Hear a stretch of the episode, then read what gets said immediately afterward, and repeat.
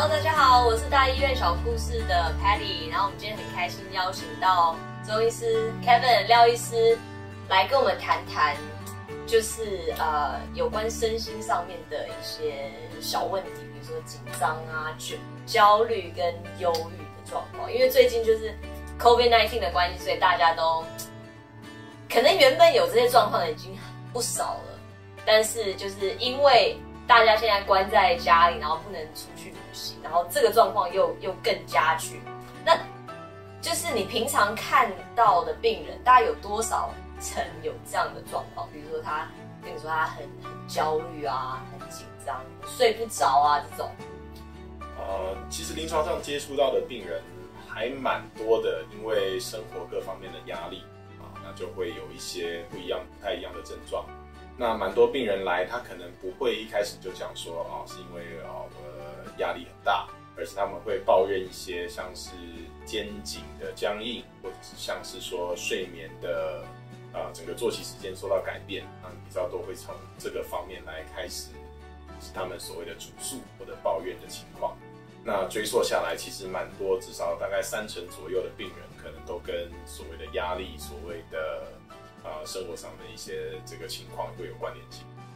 那 COVID 之后，大概比例有增加多少？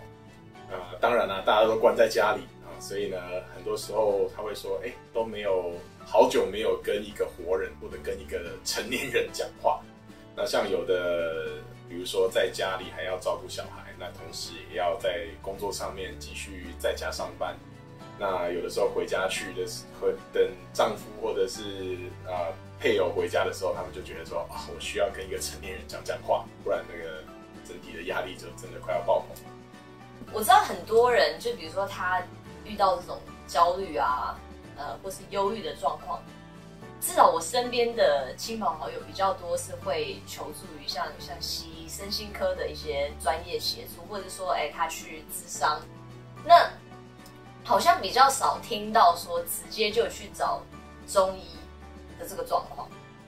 其实中医在治疗情志病方面也会有非常非常多不同的做法。那特别是很多的以西药来讲的话，你会常常听到说，哎，我这个药它是新开发的药，可能对忧郁症有一些帮助。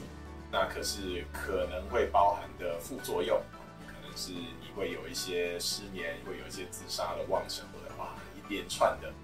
可能一口气都念不完所有的这些副作用。那相对来讲，中医不管是用比较物理性的方法，像是针灸、像是推拿按摩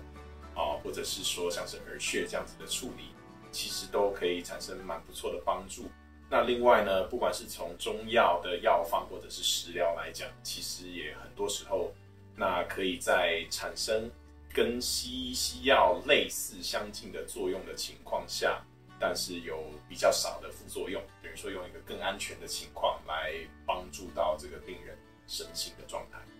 今天就是想要采访，就是中医的角度，并不是就是想要让中医跟西医就是互相攻击，但是今天想说，呃，提供大家一个不同的，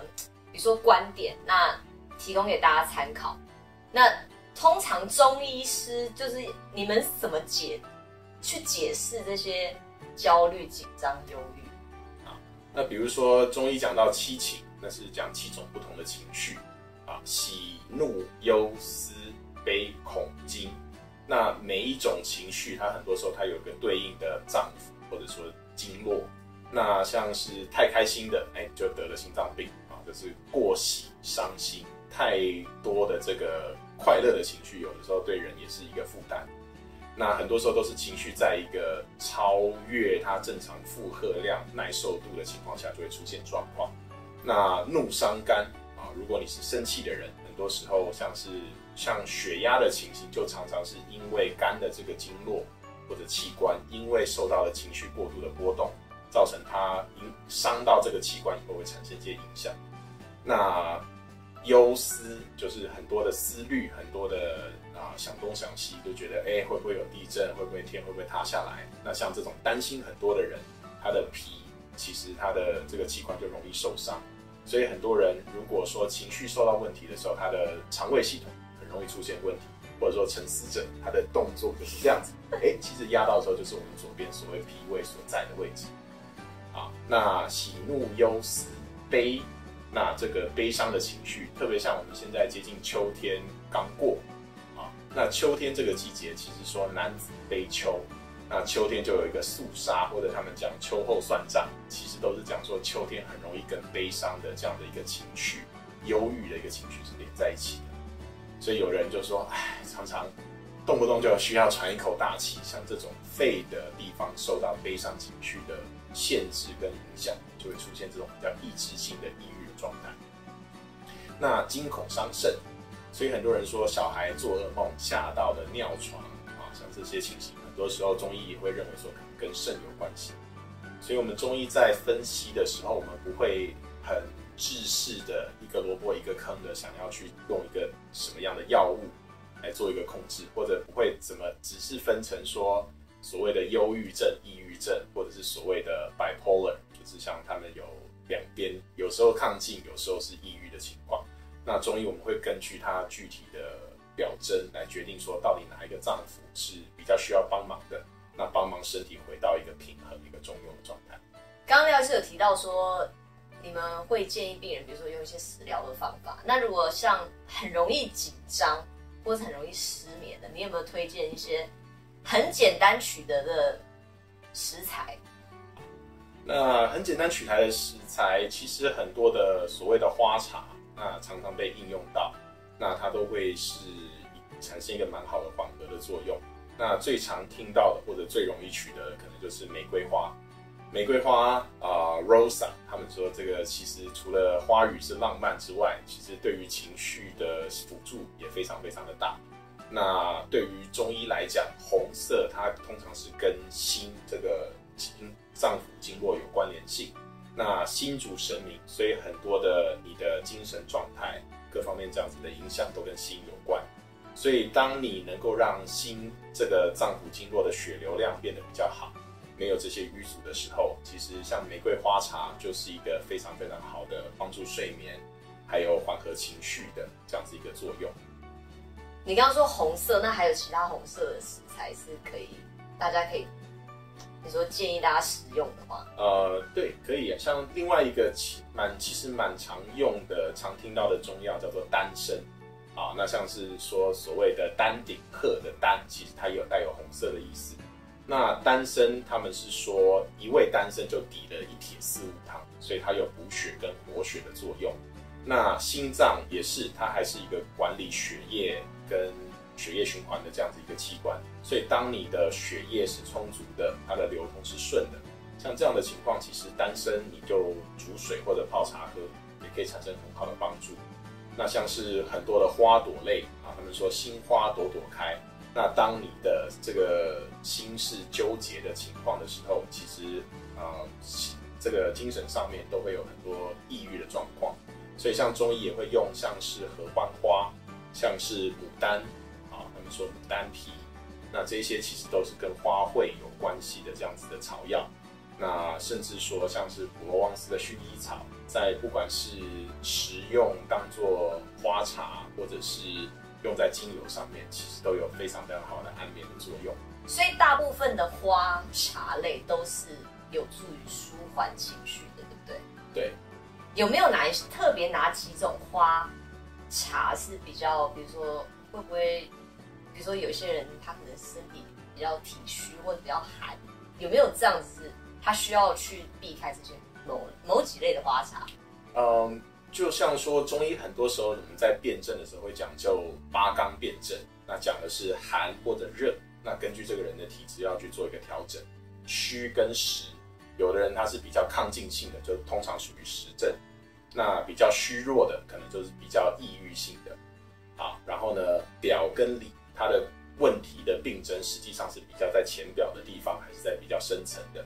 那可以去做一个选择。最后要分的就是阴跟阳，好，那是分这样来做一个界定。所以，比如说像刚刚提到的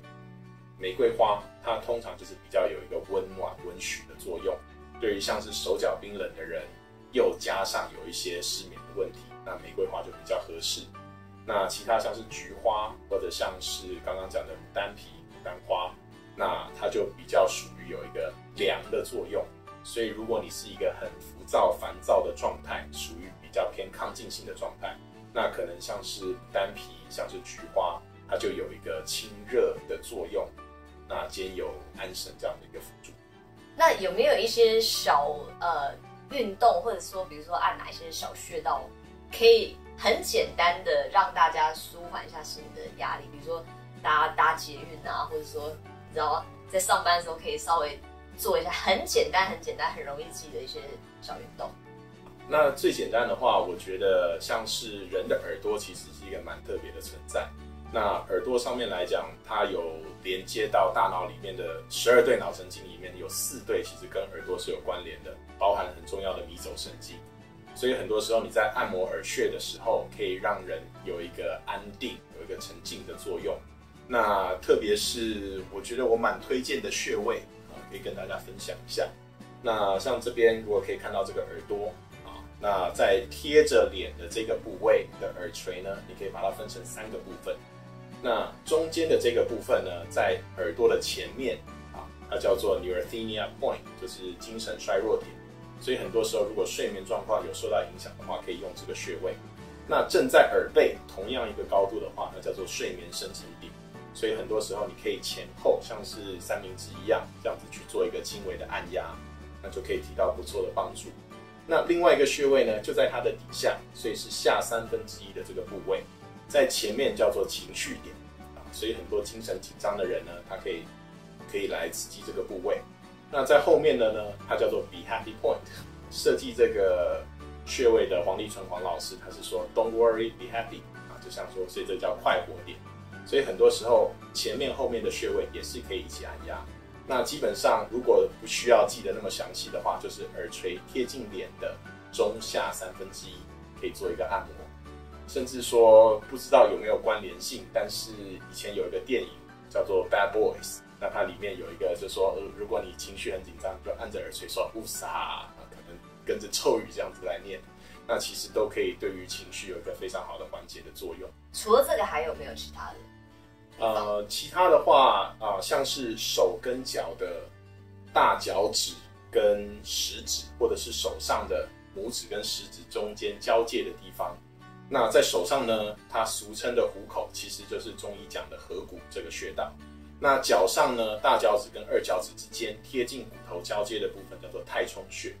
那中医的时候，他会讲说这叫做四关穴，就像是一个关卡关门。那所以就是说，关关难过关关不说啊，不是关关难过关关过。所以你在刺激像这样子关卡的穴位的时候，很多时候你心里有一些结，有些过不去的地方，那就可以帮助他很快的过得去。那以中医来讲，就说像太冲这个穴位，它是肝这个经络，很多的情绪，特别是比较抗进性的这个情绪，那跟肝我们就需要疏肝。所以很多人说啊，肝气郁结。很很多人可能都有听过像这样的说法，其实这就是跟所谓情绪上面的这些状况，甚至说忧郁症，都有一定程度的关联性。所以我们都说我们要疏肝、要解郁，或者说你唱唱歌、吼叫，好，或者是找一个没有人的地方大吼大叫，疏泄情绪，这个其实都是对于身体它想要找到一个出口，那可以用这样的方法。那以穴位的刺激来讲，四关穴是很。好的，很容易可以去应用，也可以考虑到的穴位。今天我学到很多，那也希望，呃，今天透过廖医师的分享，那也提供大家一些嗯中医的角度，然后做一些参考。那今天如果你真的有身心方面的一些困扰，不管是求助于西医，或是中医，或是去咨商，或是去看一些嗯。我知道现在很多像中医、西医师或是智商师都有非常多的文章，那这些都可以多方参考。那希望大家身心都可以保持健康。谢谢，谢谢廖医师，谢谢佩丽，谢谢大家。